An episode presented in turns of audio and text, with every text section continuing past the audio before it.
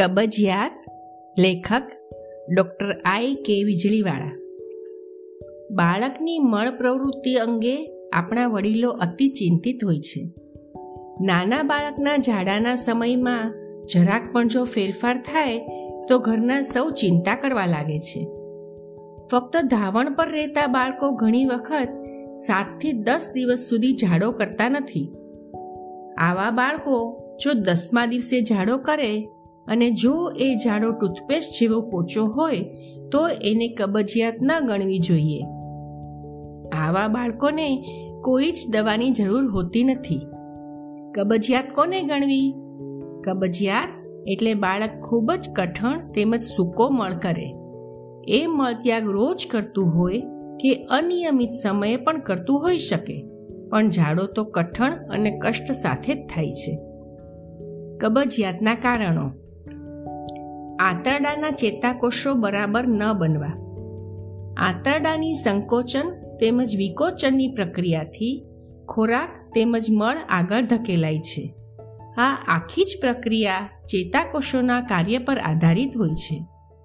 જો આ ચેતાકોષો જ બરાબર ન બન્યા હોય, તો મળને આગળ ધકેલવાનું કામ અટકી પડે છે.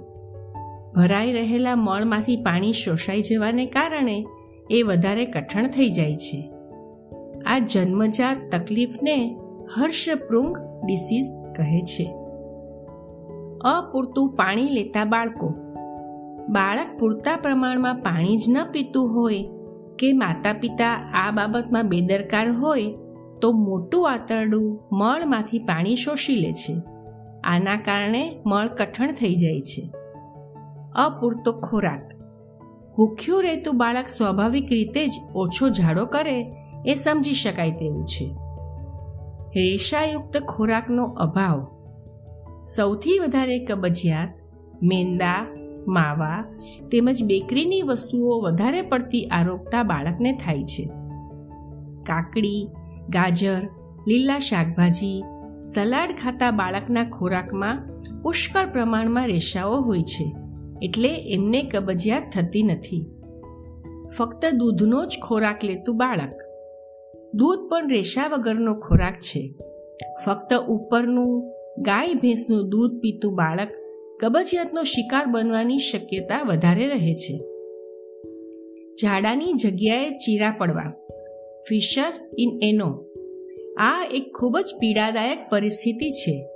ઝાડાની જગ્યાએ પડતો ચીરો ખૂબ જ દુખે છે. કઠણ મળ થવાથી ચામડીને ઈજા થવાથી આવું થાય છે. દૂધની એલર્જીવાળા બાળકોને એસિડયુક્ત ઝાડો આવવાને કારણે પણ આમ થઈ શકે છે. આ ચીરાનો દુખાવો એટલો તો સખત હોય છે કે બાળક ફરી વખત ઝાડો કરતાં ગભરાય છે અને ઝાડો રોકી રાખે છે. પરિણામ સ્વરૂપે કબજિયાત વધતી જ જાય છે. બળજબરીપૂર્વકની ટોયલેટ ટ્રેનિંગ. બાળકને ઝાડા પેશાબની પેશાબની ટ્રેનિંગ, ટોયલેટ ટ્રેનિંગ આપવામાં મા બાપ બળજબરી કરે તો બાળક ઝાડો કરવાનું ટાળવા માંડે છે.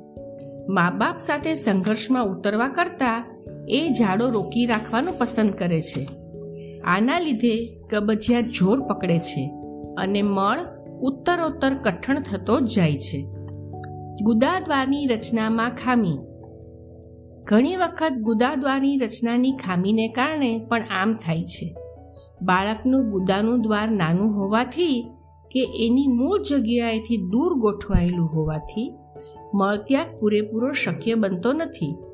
બાળકને બરાબર તપાસતા જ આ નિદાનનો ખ્યાલ આવે છે. કબજિયાતના ઉપાય. બાળકને પુષ્કળ પાણી પીવડાવવું. તે પાણી માગે, તે ઉપરાંત પણ વચ્ચે વચ્ચે એને પાણી આપતા રહેવું. શરબત જેવું અન્ય પ્રવાહી પણ આપી શકાય. દસ મહિનાથી મોટા બાળકોમાં ફક્ત દૂધનો જ ખોરાક બધી જ રીતે હાનિ કરતા છે. ઉપરનું અનાજ કઠોળ પણ બાળકને આપવું.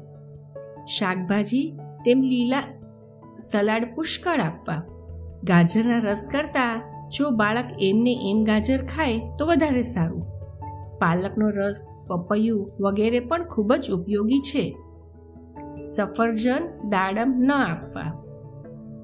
બેકરીના ખાદ્ય પદાર્થો, માવાની મીઠાઈઓ, બિસ્કિટ્સ, ચોકલેટ્સ તેમજ મેંદાની વસ્તુઓનો ઉપયોગ બંધ કરવો. ઝાડાની જગ્યાએ પડેલા ચીરાને મટાડવા માટેની દવા માટે ડૉક્ટરને મળવું.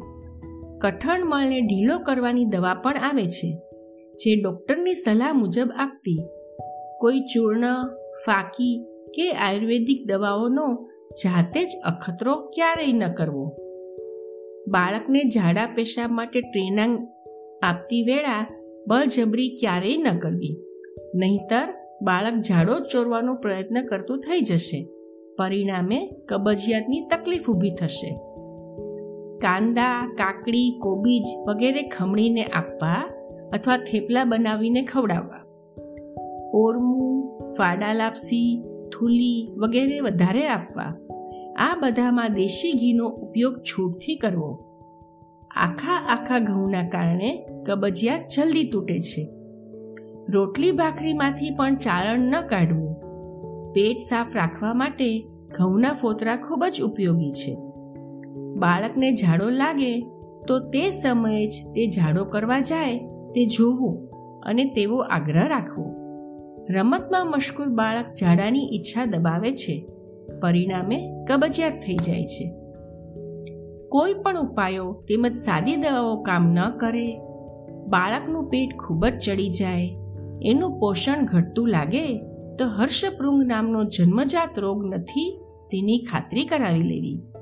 આવા બાળકોને ઘણી વખત આંતરડાની બાયોપ્સી એટલે કે કટકી લઈને તપાસ તથા ઓપરેશનની જરૂર પડી શકે છે.